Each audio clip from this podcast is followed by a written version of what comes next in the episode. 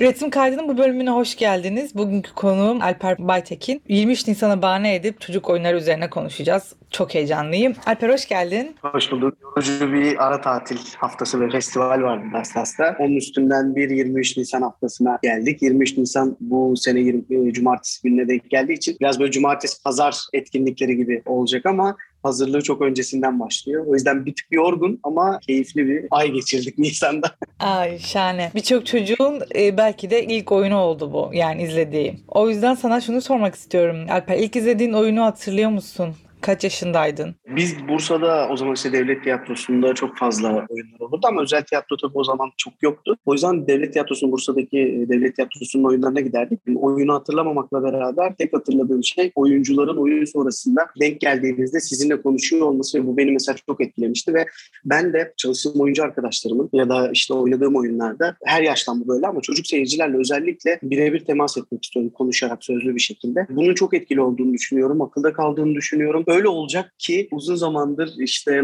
bundan önceki çalıştığım özel tiyatroda da hep bunu yapmaya çalışırdım.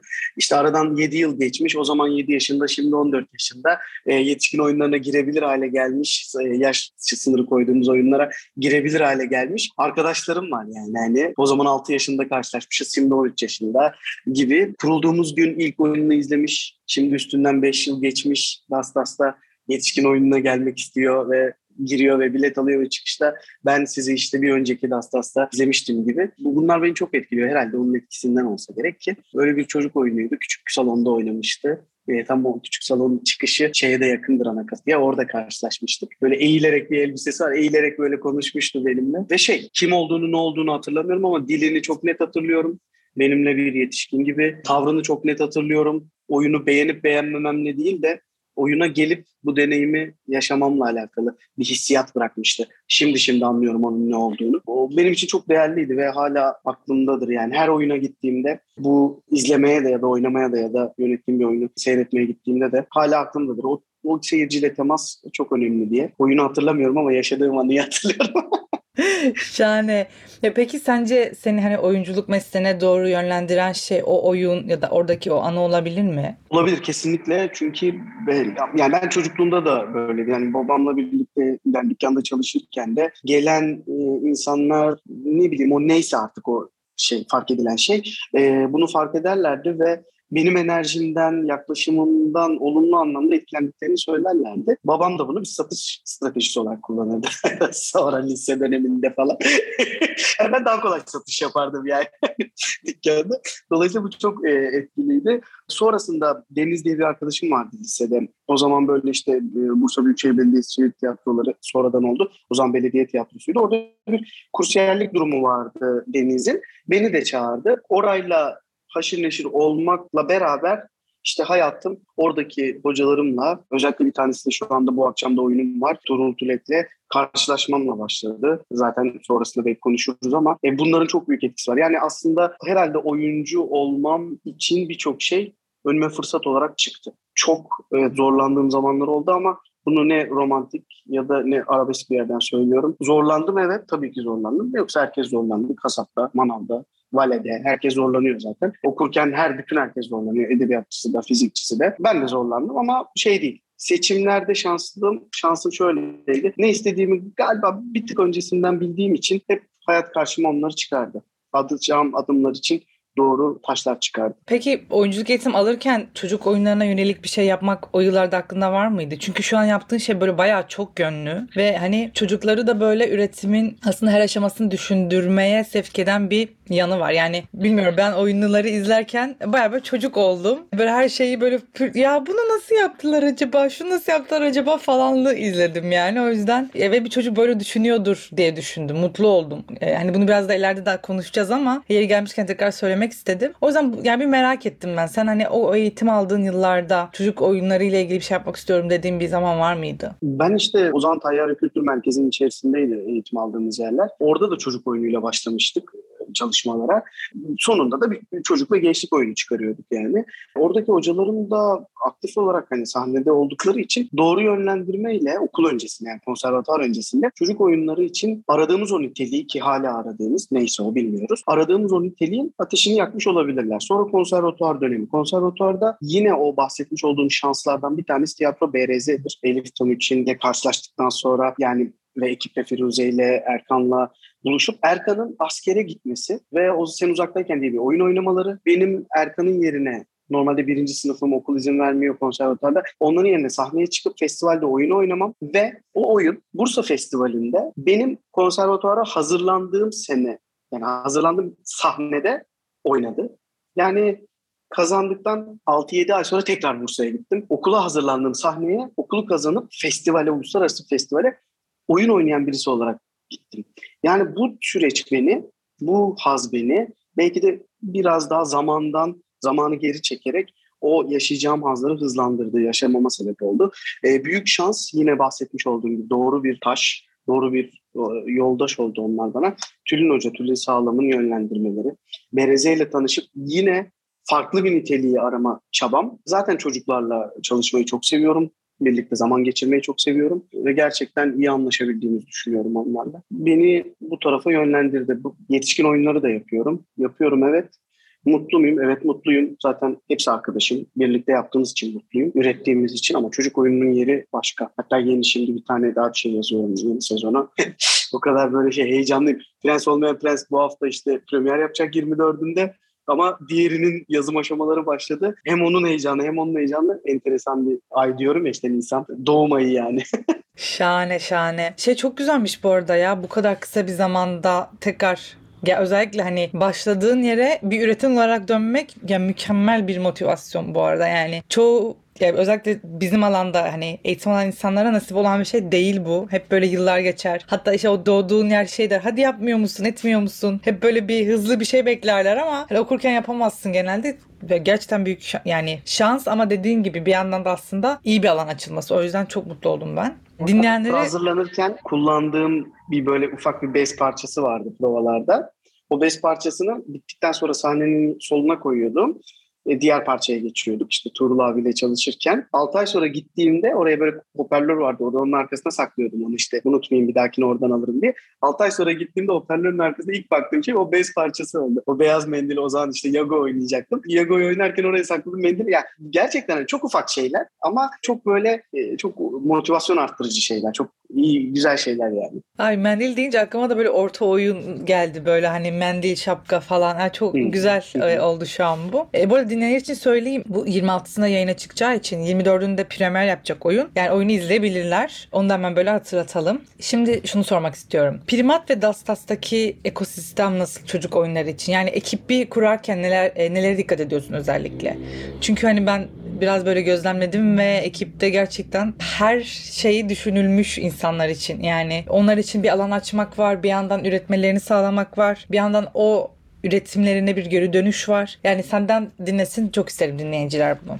Dastas Çocuk Birimini kurarken tabii bu bir Dastas hayaliydi. Biz Didem Balçın'la gelen bu projeyi ilk anlattığında da hastasına hayalini. O kadar heyecanlanmıştım ki hatta bir oyun öncesiydi. Daha sonra işte Mert'le, o zaman Volkan'la yani böyle bir araya geliyoruz ve sürekli bir şey, sürekli bir gelişme hakkında konuşuyoruz. Mert o zaman çok güzel bir şey söylemişti. Hayatıma katılan bir e, kavram, o zaman katılan ilk defa duydum ve şimdi de bunun çok fazla üstüne durduğum bir şey. E, bir kuluçka merkezimizin olması gerektiğini söylemişti çocuklar için. Ben de bunun nasıl olabileceğini uzun uzun konuştum. Örneklerini söyledi ki Mert hani tanıyanlar şaşırmayacaktır ama Mert yani bir konu hakkında konuşmak istediğimde gerçekten çok iyi bir adres oluyor benim için. Özellikle e, anjiyo diyorum ben ona tıkanan birçok şey için hızlıca açılım sağlıyor. Biz Dastas Çocuk Birimini kurduğumuzda dedik ki ya bizim bir ekibimiz olsun ve bu ekip ne olur rahat, kafası rahat çalışsın.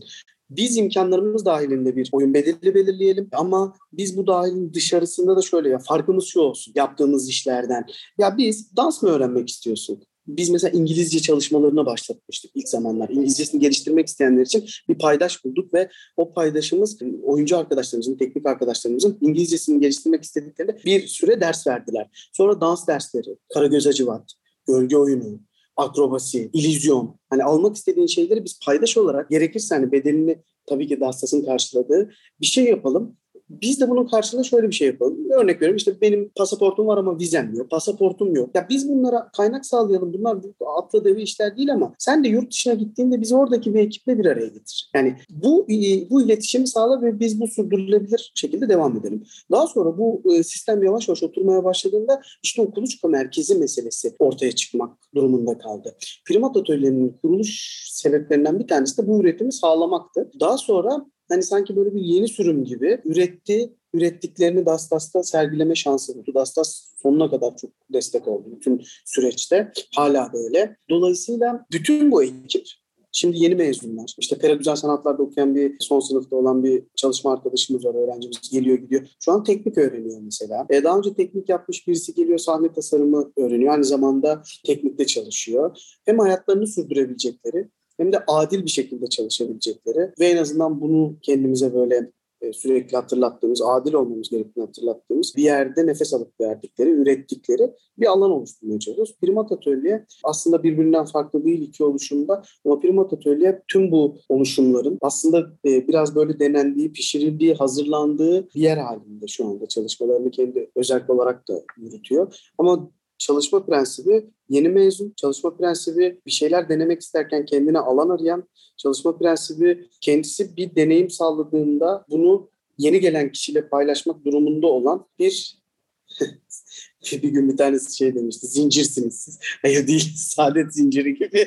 Biz sadece deneyim yeni gelen yeni gelenden yeni gelenin bir öncekinden o deneyimi alması. Yani dekor taşıma, organizasyon, operasyon biz hep beraber yaparız. Hep beraber gideriz. Eşit şartlarda yeriz. Eşit şartlarda gezeriz. Eşit şartlarda ulaşırız bir yerden bir yere. Bu eşitliği bozmayız.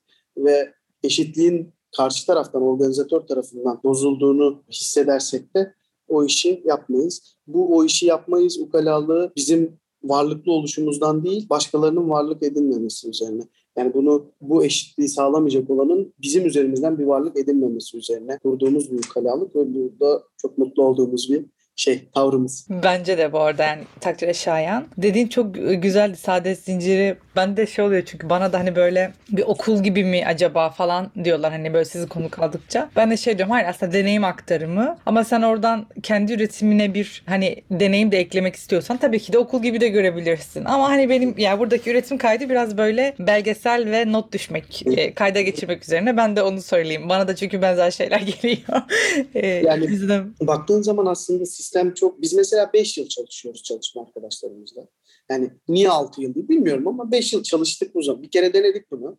Çok da güzel oldu. Gerçekten bu süreci yaşayıp eczacı olan arkadaşımızla bu süreci yaşayıp 4. yılın sonunda şehir tiyatrosuna giden, başka bir belediye tiyatrosuna çalışmaya giden kadrosunu almış arkadaşlarımız var. Hepsiyle görüşüyoruz. 5 yıldan sonra sadece birbirimize çok fazla alışmış oluyoruz.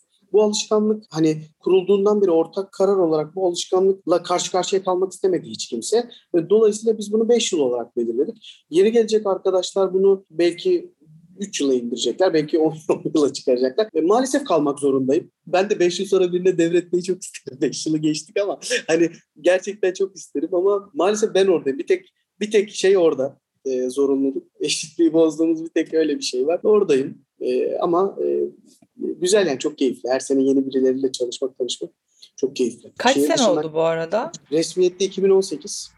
8-8-2018'de kurulduk. Hani duyurmaya başladık. Ondan öncesinde de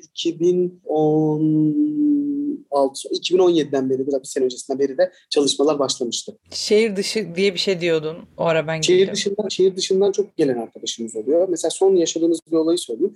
E, buraya e, oyuncu olmak için gelen bir arkadaşımla karşılaştık. Bu durumun böyle olmayacağını konuştuğumuzda birbirimizi bir şeylere ikna ettik birbirimizin kafasındaki bir takım düşünceleri dönüştürdük. Dönüşen bu fikirler şuna döndü. Kullanabildiği bir sesi var ve şu an müzikal oyunculuk bölümüne hazırlanıyor. Bizim geçen geçen sene değil ondan önceki sene müzikal oyunculuk bölümünü kazanmış bir arkadaşım şu an okuyor. Ona bir ilave bu deneyim aktarımını sağlıyor. O burada hayatta kalabilmek için hem primat atölyede hem de primat atölyenin paydaşı olduğu yerlerde çalışıyor. Diğer okula hazırlanan arkadaşlarım onun yetemediği işte atıyorum başvurular, başvuru tarihleri onlar onlara atıyor. Ortak grupta sürekli birbirini ilk defa maksimum 3 aydır tanıyan insanların dayanıştığını görüyorsunuz. Ve bunlar maksimum 22-23 yaşında. Bu çok güzel bir duygu benim için. Buna ne bileyim ufak da bir olsa vesile olduğum için. Mesela şey diyor birisi, işte nasıl oldun diye soruyor birbirine. gruptan. Anlatıyor böyle durumu. Hani konuşmuşlar ve o iletişim ilerlemiş ve ikinci konuşmaları. Ama o ona link atıyor mesela. Diyor ki işte şöyle bir şey çıkmış istersen al diyor. Belindeki ağrı için böyle belki iyi gelebilir diyor. Ya bu çok çok garip bir şey yani. Bu aslında garip değil. Var olan bir şey. Kodlanmış olan şeylerin biraz böyle üstünü karaladığımız bir şey. Biraz herhalde günümüzde çıkıyor.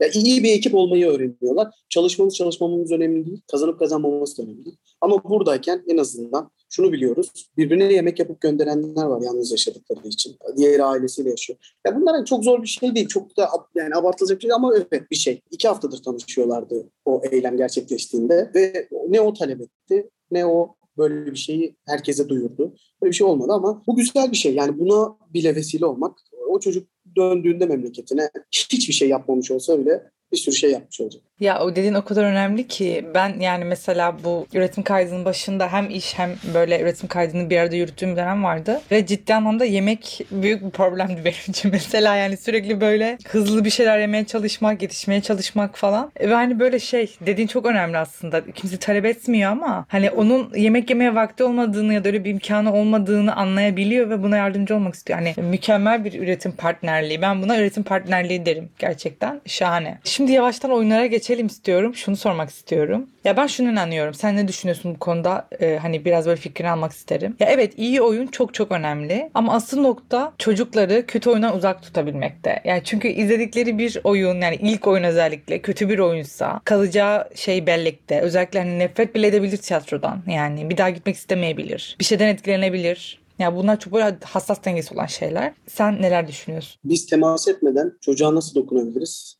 Ve şimdi şimdi yeni yeni duyurmaya başladığımız başka bir oyun mümkün mottosuyla bir şeyler yapmaya çalışıyoruz. Başkanın ne olduğunu, iyi mi kötü mü olduğunu, alternatif mi, underground mı ne olduğunu bilmiyoruz. Tek bildiğim şey oyun oynama güdüsü. Bu oyunda hani Huizinga diyor ya kültürden eskidir diye. Yani oyun oynama güdüsü ne yaşı tanıyor, ne cinsiyeti tanıyor, ne mekanı tanıyor, ne zamanı tanıyor. Yani bunlarla yola çıktığında iyi kötüyü herkes kendisine göre bir iyi belirleyip çıkarıyor. Ama hayat bu kadarken belli bir şeyin değeri, belli bir şeyin ederi, bir şey yani ne yani şimdi çok çok hassas konular. Ya iyi kötüyü belirleyemiyorsun. Ama göz göre göre boyalı bir üründe yedirmiyorsun çocuğuna.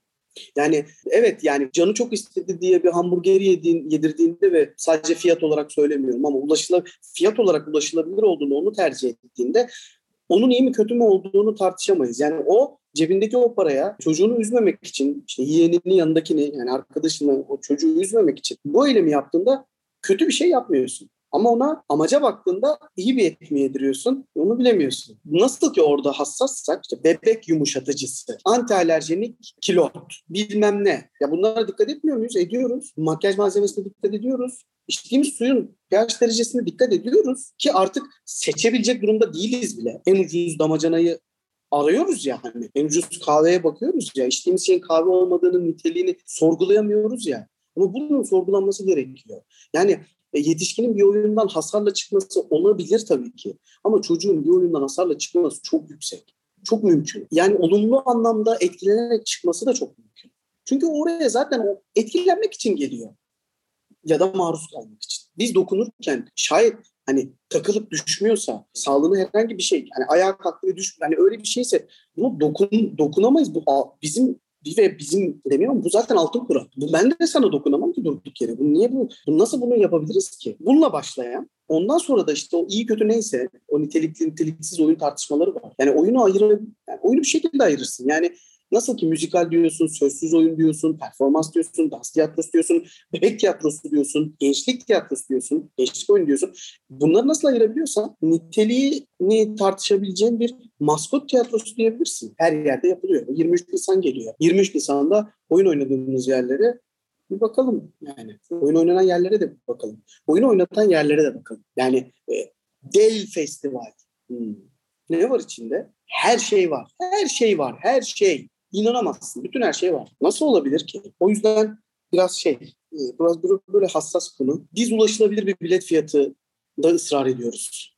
Ece gerçekten bak. Yani bunun da daha dün bir toplantısı yapıldı. Çok zor oluyor. Yani bunu mesela ilk açıldığımız günden beri gerçekten Mert her toplantıda, her şekilde dile getiriyor. Ama bu işin bir fizibilitesi var. Bu işin bir elektriği var, suyu var, cartı var, kaşesi var.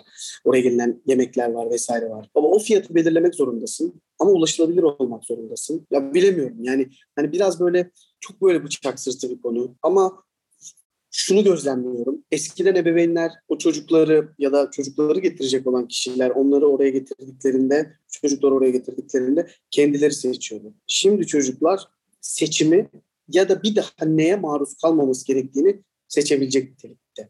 Biz e, televizyonda gördüğüyle sahnede gördüğünün birbirinden ayrı şeyler olması gerektiğini anlatmakla yükümlü olduğumuzu düşünüyorum. Burası bir tiyatro. O sinema, film, dizi, şov. Ben şov yap yani benim yaptığım şey şov değil. Şov değil, tam tersi ulaşılabilir. Her an hayatta karşılaşabilecekleri bir konu. Biz Göçebe diye bir oyun yaptık Primatör'de. Türkiye'deki ilk göçmen çocuk projesi Avrupa Birliği'ne sunulan. Göçmen bürosu.org daha hizmet aşamasında bile değildi biz yaptığımızda projeyi. Üzerine çok çalıştık böyle. İki bir dilini bilmeyen birinin karşılaşmasını anlatıyordu. Eğitmenlerden, velilerden ismi değiştirmemiz konusunda o kadar çok şey aldık ki, uyarı aldık ki. Göçebe olumsuz bir şey karşılıyor. Zaten onu yani göçebe olumsuz bir şey karşılamıyor. Sen göçebe bir toplumsun. Yani bunu Erik Fromm kitabında yazınca ha Erik Fromm bunu buradan çıkar demedim. Tarihi de değiştiremeyeceğine göre. Kötü bir toplum musun yani? Biz değiştirmedik. Bunun tam da böyle olması gerektiğini, bunun tam da böyle anlatılması gerektiğini söylüyoruz. Hala bunu söylüyoruz. 10 kişi geliyor, 10 kişiye söylüyoruz. 400 kişi geldi avcılardan 400 kişiye söyledik. Sözsüz bir oyunu, kalabalıklar oynamayı çok tercih ettiğimiz bir şey değildir. Ama bazen böyle şeyler hani olabiliyor. Herkesin etkilenmesini sağ gördüğünüzde işte o zaman diyorsun ki evet doğru bir yer, doğru bir adım, doğru bir sayfa. Şimdi diğer sayfaya geçelim. Oyun meselesi biraz böyle şey. Çok şey oluyor Ece. Yani bir şey konuştuğun zaman o oradan uzuyor, oradan uzuyor. Büyük bir mesele yani memleket meselesi haline gelmiyor ama bir toplantıda, bir toplulukta, bir buluşmada bir araya geldiğinizde e, sen ona o sana bir şey oluyor. Böyle bir bakış, başka bir şey bakış oluyor. Sen bizim yaptığımız tabii tiyatro olmadığı için oluyor. Yıllarca da e, bizim yaptığımız tiyatro değildi. E, o zaman 30 liraya satıyorduk bileti. Oyun 35 dakika sürüyordu. Ebeveynlerden bir tanesi çıkınca bana şey demişti. İyi ya böyle dakikası 1 liraya oyun satıyorsunuz demişti. Yemin ederim. Moda'da oynadığımız bir oyundu. Oralardan buralara. Oralardan buralara ben hemen toparlayacağım merak etme. Zaten şunu soracaktım. Dil algısını kırmandan başlamak istiyordum oyunlardaki. E, zaten göçebe oyununda da hani konuşacaktık. İyi oldu bu oraya değinmen senin de. Ya ben iki oyun izledim. İki oyunda da hani bildiğimiz bir dili konuşmuyordu oyuncular. Ya burada zaten şey oldum böyle çocuklar ne tepki veriyor falan böyle izliyorum etrafımı. İki oyunu arda arda izledim. İlk oyunda çok böyle çocuklar bir tepki vermemişti ama mesela ikinci oyunda çocuklar şey demişti. Hangi dil bu ya? Hangi dil ya bu falan diye böyle tepkiler vermişti. Ya ben tabii üretim kısmıyla ilgilendiğim için direkt şunu düşündüm. Oyuncular provaları nasıl yapıyor? Yani gerçekten ben şu an sana bunu sormak istiyorum. Provalarınız nasıl geçiyor? Bir metin var mı? Bu dili nasıl yazıyorsun? Lütfen bize bir ya özellikle benim bu merakımı gider yani lütfen. E, çalıştığım arkadaşlarımla öncesinde bir dilimiz oturuyor zaten. Uzun uzun konuşuyoruz, geyik yapıyoruz, çok eğleniyoruz. E, eğlenmenin sonucunda çıkıyor ve e, hatta son birkaç oyundur, bazı arkadaşlarım birkaç birden fazla oyunda oynadığı için onun onlarla oyuna başladığında o, o ön hazırlık daha da uzun oluyor prova sürecinden. Benim kafamda bazı şeyler oturmuş oluyor. Onlara ilk bu tohumu attığımda kafamdakini onlarla birlikte zaten bir şeyler e, çıkmış oluyor. Dilimin sınırları dünyanın sınırlarıdır diyordu galiba Gençten yanlış hatırlamıyorsam. Hani biz bu dile minnet konusunu pek istemiyoruz. Yani o sınırlanmış olan bir şeyin içinde kalmak istemiyoruz. Dili konuşma arzusu göçebede yerleşik hayatta olan bir dil, bir sınır, bir çizgi, bir kural, bir bir şey koyma arzusunda koymak zorunda hisseden kendini o göçebede dışarıdan gelen, göç ettirilen bu dile minnet etmiyor ve o sadece iletişime girmek istiyor. O çözümünü bulmak istiyor sorununun. Öbürünün de çözümünü sorunla çözüm olmak istiyor. O yüzden bir minnet etmeme durumu var o dile. Dilin oluşturmuş olduğu, çoğu yerde oluşturmuş olduğu o tahakkümü de ortadan kaldırmak amacıyla çıktık yola. Pantomim değil yaptığımız şey sözsüz bir performans. Tekniği vardır. Var evet yani. yani e, de yani hep söylenen şey nasıl bir metotla çalışıyorsun? İnsanla çalışıyorum. İnsanın çalışma prensibiyle oluşturulmuş bir metotla çalışıyorum. Elini kaldırıyor, merhaba diyor. E, bu kadar. Yani anlaşmak zorunda kalıyorlarsa bir şekilde anlaşıyorlar. O yüzden de buna çok dil, dil denilen şeye çok ihtiyaç yok. Oluşturulmuş bu kavramlara ihtiyaç yok. Bu dünyayı sınırlandırmaya ihtiyaç yok. Yaptığımız yaş 3 yaş o üzeri ve bebek tiyatrosu da yapıyoruz. Primatta. Onların dile ihtiyacı yok. Anlaşmak için de yok. Hani çok belki klasik olacak ama onların renklerinin bir ayrımı yok. Bunlar oyun arkadaşı onlar. Biz de onların bir oyun arkadaşıyız. Ne su gibi, hava gibi. Ne toprak, yeşil, ağaç, araba. Hani bu oyun işte yani. Oyun her şey, her şey oyun, her şey oyun malzemesi. Onların kullanımına, onların özgürlüğüne sunulmuş her şey. Karşı taraftaki beden de öyle. Oynayabilecekleri bir şey, cisim onlar için. Ne konuştuğunun bir önemi yok. Kesinlikle zaten şöyle bir şey ol- oluyor oyunlarda hani dili bilmez yani bir dediğin gibi hani e, bir iletişim kuruluyor orada hatta çocuklar da oyuna giriyor yani oyunla ilgili bir şeyler yapmaya çalışıyor falan bunu soracaktım. E, çok zor bir şey bu yani oyunculuğun o anki odağını dağıtan yani etrafındaki tüm o aslında bir uyaran oluyor orada çocuklar yani ister istemez. Ya burada hani bununla ilgili nasıl bir yani tabii ki de oyuncusunuz mesleğiniz bu hani tamam ama ben izleyici olarak bile odağım dağılıyor. Orada çocukları gördükçe hani çocukların oyuna o katılımcılığını gördükçe ya burada hani siz ne yapıyorsunuz? Bu odağı merkeze tutmak için nasıl bir iletişim modeli e, belirledin oyuncularla? Yani sen de aynı şekilde sen de oynuyorsun oyunlarda çünkü bazılarında. Sen de hani o şeyden nasıl bunu böyle sırtlanıp ciddi sen de kalabiliyorsun? Bu da bir üretim sorusu olarak sormak isterim. Direksiyon hakimiyetini kaybetmemek gerekiyor. Çalışırken hep aynı şeyi söylüyoruz birbirimize. Sakin olun. Biz sakin olalım. Biz oyun içi, oyuna girerken, seyirciler içeri girerken müzik çalıyoruz. Yani bir müzik dinliyorlar. Bu müziğin sesi de onları hareketli bir müzik olsa bile onları sakince içeri alıyor. Yani o müziğin üstüne çıkabilecek şekilde konuşmuyorlar mesela. Zaten müzik öyle olunca onların üstünde de konuşmuyorlar. Bunu seyirci geliyor, oturuyor, sahneyi görüyor. Oyun öncesinde oyun başlar. E, oyun kapı açıldıktan itibaren başlar ve e, her şey her şey oyuna hizmet eder. Onların eğlenmesi için, iyi bir deneyim yaşaması için. Dolayısıyla direksiyon hakimiyetini kaybetmediğinizde, sakin olduğunuzda o iki saniye sahne üstünde böyle aylar gibi gelse de halbuki işte o iki saniye, iki saniyedir yani. Ne onun üstü, ya, ve eşitliği bozmadığınızda.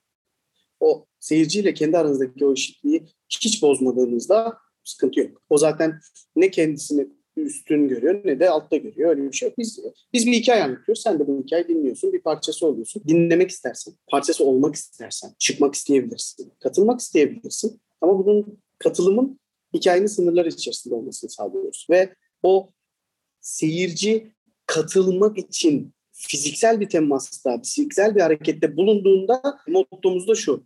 Frene basma. Buzdasın ve frene bastığında daha çok kayacaksın. Bir şey anlatmaya devam ediyorsan kendi akışında devam et.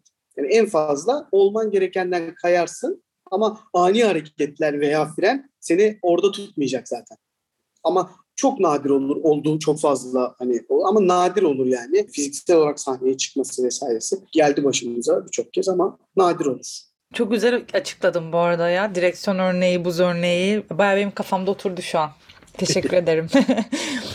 ya o zaman şey sorayım. Senin hem yazıp hem de yönettiğin Beceriksiz Kralın Öyküsü, Prens Olmayan Prens. Ya bunların konusu nasıl çıktı? Nasıl bir ilhamla çıktı bu iki oyun? E ve şunu da merak ediyorum. Ne kadarlık bir sürede yazıp hani şey haline getirebildin? Oyun haline getirebildin? Beceriksiz Kralın Öyküsü'nü pandemide yazmıştım. Tam ara açılma olmuştu pandemide. O zaman burada açık havayı kurmuştuk Tastas'ta. Onu oynayacaktık. Ben zaten pandemi öncesinde böyle biraz biraz karalayıp atmıştım kenara. Zaten hani beceriksiz bir kral görmediğim için ya da bir yönetici hayatımda hani onları çok araştırmak zorunda kaldım hiç karşılaşmadığım için. Hep not aldım böyle tarihte neler var falan diye. Tarihtekilerden yola çıkarak ve zaten oyunun girişinde de söylüyorum. Ülkemizle bir ya da etrafımızdaki coğrafyayla hiç alakası olmayan bir yerde. Muhtemelen Danimarka'da geçiyor hikaye. Orada bir kralın başına gelenler yani. Kral herkes tarafından beceriksiz olduğu söylenen bir kral. Bir yandan da sakar da bir kral. Bu yüzden de beceriksiz diyorlar. Hatta kendisine şarkı yazmışlar yani böyle halk öyle bir şey var. Sonra neden işte beceriksiz olduğuna dair bir finalle bitiriyoruz. Bunu yazdığımızda işte ara tatilde işte ara açılmada oynamıştık. Sonradan beceriksiz kral biraz dönüştü. Anlatıda da dönüştü yani teknik olarak da dönüştü anlatı tekniği olarak. Seyircinin interaktivitesi arttı. Bu bizi biraz daha oyunda bir şeyler eklemeye, hani bir şeyleri dönüştürmeye sevk etti. Onları da yaptık. Sonra da Prens Olmayan Prens işte pazar günü 24 Nisan'da Dastas'ta saat 2'de doğmuş olacak. Birkaç denemesi oldu. Bundan önce işte hep denemeye çalışıyoruz böyle. Prens Olmayan, yani biz orada bir iktidar meselesini ele aldık beceriksizde. Ama her türlü iktidar. Sınıftaki akran zorbalığındaki iktidardan bir eğitmenin oluşturduğu varsa böyle bir şey iktidara, evde bir ebeveyn iktidarı varsa buna, işte sokakta dışarı her yerde karşılaşabileceği bir iktidar meselesine dikkat çekmek, farkındalık yaratmak istedik elimizden geldiğince. Prens olmayan Prens'te de toplumsal cinsiyet eşitliği temelli bir metin oluşturmaya çalıştık. Bu çok iddialı geliyor hala bana. Bunu becerebildiğimi düşünmüyorum ama e, İtirer işte Tur Hoca'dan e, bu konuda biraz yardım istedim. O toplumsal cinsiyet eşitliği konusunda uzun zamandır deneyim aktarımında ve bilgi paylaşımında bulunduğu için Bilgi Üniversitesi'nde ve diğer arkadaşlarımdan. Metnin birçok yerine müdahale ettik, birçok kez değişti. Ana iskelete kadar birçok şey değiştirdik. Ama şimdi gel, geldiğimiz noktada emek veren herkesin yani eşit dağılımda oluşmasına, oluşturulmasına kadar afişteki isimlerden, belirlediğimiz isimlerden bize destek olanlara kadar birçok şey e, gördük. Artsmap'ten bu konu hakkında çok şey ya yani o zaman Artsmap'te işte etkinlikleri sunarken anlattığımda gelen tiyatro ekiplerini, küçük Türkiye'nin her yerinden gelenler onları anlattığımda moral olarak çok destek gördük. Hatta şimdi son şeye de başvurduk e, mikro desteğe. E, biz hani oyunun çıkıp biz burada böyle bir toplumsal cinsiyet eşitliği temelli bir yapıda şey oluşturmak istiyoruz, farkındalık yaratmak istiyoruz. Bazı ülkelerde bu zaten farkındalık yaratılmış durumda. Ama biz e, öyle bir paydaş hale gelelim ki mesela Hollanda'dan bir e, ortağımızla öyle bir paydaş haline gelelim ki aynı derdi iki farklı yerde de aynı anlatabilelim diye yola çıktık. Göçebe, Usta Çırak masalı var arada. Bir zaman üç zaman. O da e, yine bir ustalık ve çıraklık üzerineydi. O zaman da e, bundan önce ayrıldığım tiyatroda yaşadıklarımın birebir çok etkisi vardı. Onun bir eleştirisiydi. Sonra Beceriksiz Kral Öyküsü, sonra Prens Olmayan Prens diye devam ediyor. Hani yaptığımız şeyler sadece bir oyun olarak ya da bir e, performans olarak kalsın istemiyoruz. Bir yerlere dokunsun. Ya da yani bir şey anlatmak değil yani. Bir şeyin altınca bir mesaj verelim değil ama konu bu. Yani biz bunun farkında vardık ve sizle paylaşmak istiyoruz. Bu hikayeyi anlatıyoruz. Sana tarafsız. Şahane. Yoksa şey değil. Çünkü kral eğlenceye ve oyuna mevsim getiriyor. E, kendisi eğlence ve oyun istiyor. Saraydan tebdili kıyafet çıkıyor. Luna Park'ta dönen dolapların tam tepesinde kalıyor. Çünkü mevsim bitiyor. Luna Park'ın sahibi diyor ki 6 ay bekleyeceksin. Ama ihtiyar heyeti beklemiyor. Krallığını düşürüyor. Sonra ülke seçimi yani şöyle krallık düşünce e, direkt prense geliyor krallık. Prens de diyor ki biz iki kardeşiz. Eşit haklara sahibiz prensesle beraber sözde. Ama biz prens ve prenses olmayı istemiyoruz. Seçime gidilsin diyor. Sonra adaylar çıkıyor. Seyirci adayları seçiyor. Seyirci orada bir seçime giriyor. Hatta iki seçime giriyor. Seçime giriyor seçiyor. Sonra da işte başlarına gelenler. Gerçekten şahane yani. Çok çok iyi. Ya dekor kullanımını sormak istiyorum ben. Ya çünkü fark ettim geri dönüşüme çok önem verilmiş dekorda. Yani geri dönüşmüş malzemeler var. Hadi yani bir çocuk olsam eve gidip ya bu vardı şunu ben de yapayım mı bunu ben de yapayım falan derim. Kumaş renkleri yani kumaşlar farklı. Mesela onları biraz böyle duymak isterim. Renkleri bile çok farklı onu fark ettim. O yüzden bu dekorda hadi bakalım nelere dikkat ediyorsun? Nasıl bir süreç ilerliyor senden duyalım. Mutlaka bu yine Artsmap'le ve sonradan yani farkın yaptığımız şeyin sonradan farkına vardık tabii ama döngüsel ekonomide yeri olan yaptığımız şeyin e, yeri olduğunu görmek bizi çok mutlu etti. Biz aslında yaptığımız var olan bir dekoru dönüştürerek başka bir oyunda oynayabiliyorduk ama bu tabii ki bu farklı algılanmasın. Yani biz bir dekor arabasının artık ömrü bittiğinde biz onu oyunda yatak olarak kullandık. İşte e, burada pilatesler şeyimiz oluyordu, çalışmalarımız oluyordu. Pilates toplarımız yıpranmıştı. Biz onu evren olarak hani dünya, güneş, Neptün Uranüs olarak yukarı astık. Sonra yenileri e, alınma. Yani ömrünü kendi işi için bitirmiş olan şeyleri biz bu tarafa dönüştürmeye çalıştık ve öyle bir hal aldı ki bu durum bütün oyunlarımızda bunu korumaya çalıştık. Kumaşlar içinde büyüdüğüm için biraz tekstilde çok e, yani içinde büyüdüm. Genelde fonlarda kullanırım renk olması için ama her oyunda bunun dokusu ve hissettirdiği şey en azından benim için e, farklıdır. Onların renklerini, onların oradaki duruş şekillerini neden öyle durduklarını hep böyle eline boyunu düşünürüm. E, orada olma, neden olması gerekiyor. Yani sadece arkada bir boşluğu kapatması, renk oluşturması için değil çünkü. O da benim için çok önemlidir ama kullandığım malzemeler mutlaka dışarıda, evde, arabada, sokakta mutlaka karşılaşabilecekleri şeyler olmalı. Benim için. Ulaşılabilir olmalı. Ve burada gördüğü bir şey ona da başka bir şeyken, e, kullanım alanı başka bir şeyken bambaşka bir tarafa götürebilmeli hayal dünyasında. Ki götürüyor yani. Ben yetişkin halimle bile bayağı ilham aldığım iki oyun izlemiştim. O yüzden şahane. Ya böyle festival taze taze bitmişken ona dair de bir soru sormak istiyorum. Dastas Çocuk Günlerinde aslında başka atölyelere de alan açtınız. Hani benim böyle en çok ilgimi çeken de şey oldu. Çocuk anılarına yolculuk atölyesi. Yetişkinler için yapılan bir atölyeydi. Ya programı nasıl oluşturdun? Yani hangi dinamiklere dikkat ettin? Bir festival yapmak çok zordur. Bunu ben her zaman söylerim. Festivalin kendisi baş, başına bir üretim modeli ve yani çok başka bir şeydir. O yüzden sen de böyle kayda geçmişsin istediğin her şeyi anlatabilirsin bu festival özelinde. Söz sende. Ee, burada tüm Dastas ekibi ve aramıza yeni katılan Leman Hoca'yla Leman Yılmaz'la beraber yürüttük bu süreci. Gerçekten çok böyle kısa sürede aslında 3 haftalık gibi bir sürede organize edilmiş yurt dışından iki gelecek olan iki ekip ve Türkiye'deki ekipler ve atölyeleri e, organize ettik. Tabii ki bunun bir bütçe bulunması, sponsorluk bulunması o kısa sürede söz konusu değildi. Dolayısıyla kendi öz kaynaklarımızla ve alabileceğimiz, hızlı alabileceğimiz bir takım işte uçak bileti gibi, otel gibi e, indirim destekleriyle bu işi yapmak durumunda kaldık. Ee, evet senin de dediğin gibi çok zor bir şey ama çok keyifli bir şey. E, çocukluk anılarına yolculuğu Ungakiler'den getirecektik. E, Stefan ve Erik gelecekti. Erik Covid olduğu için gelemedi. O etkinliği sonraya bıraktık ama e, Stefan geldi. Onlarla onunla böyle buradaki işlerimizle alakalı bir iş modeli, işbirliği, bir paydaşlık nasıl geliştirebiliriz? Bunları konuştuk. Sirko Balkan'a bizimleydi. İyi bir e, atölye gerçekleştirdiler burada çocuklarla. Bebeğinlerin de katılımı çok önemliydi. Benim adım Leonardo etkinliği yaptık dijital müzede, X Medya'da. O da çok keyifliydi. E, yine ulaşılabilir olmanın avantajını mesela engel yürümesinde bir engel olan arkadaşlarım e, oradaydı. Onları misafir ettik. Bütün etkinliğin tamamına katılabildiler. E, biz yine daha öncesinde ne engel onun için hayatını sürdürebilmesi için takım engelleri olan arkadaşlarım da desibel sıkıntısı yaşamaması için bunları daha önceden planlamıştık. Hiç aklınıza gelmeyecek şeyler gelebiliyor, olabiliyor. Mesela tekerlekli sandalye gelen bir arkadaşım vardı. Rahat çiz, resim çizebilmesi için daha önce hazırladığımız orada bir tablo vardı. Hani koyabilir diye. Hani olmaz ama bu daha önce oyunlarda başımıza geldi atölyelerde. Bu bir deneyimdi ve biz burada bunu yaptık. A'dan Z'ye bir takım şeyleri düşünmek zorunda kalıyorsunuz ama Leman Hoca'nın bu konuda tabii deneyimi çok fazla ve Lastas ekibinde operasyonel konuda deneyimi çok fazla, çok değerli. Dolayısıyla kazasız belasız atlattığımız tabii ki maddi hasarları olan bir festival oldu. Katılım da beklediğimiz gibiydi. Beklediğimizin biraz da üstündeydi bazı etkinliklerde. Hani kapasiteyi o kadar tutarız diyorduk ama onun üstüne çıktık. O yüzden devamını getireceğiz bir takım etkinliklerin.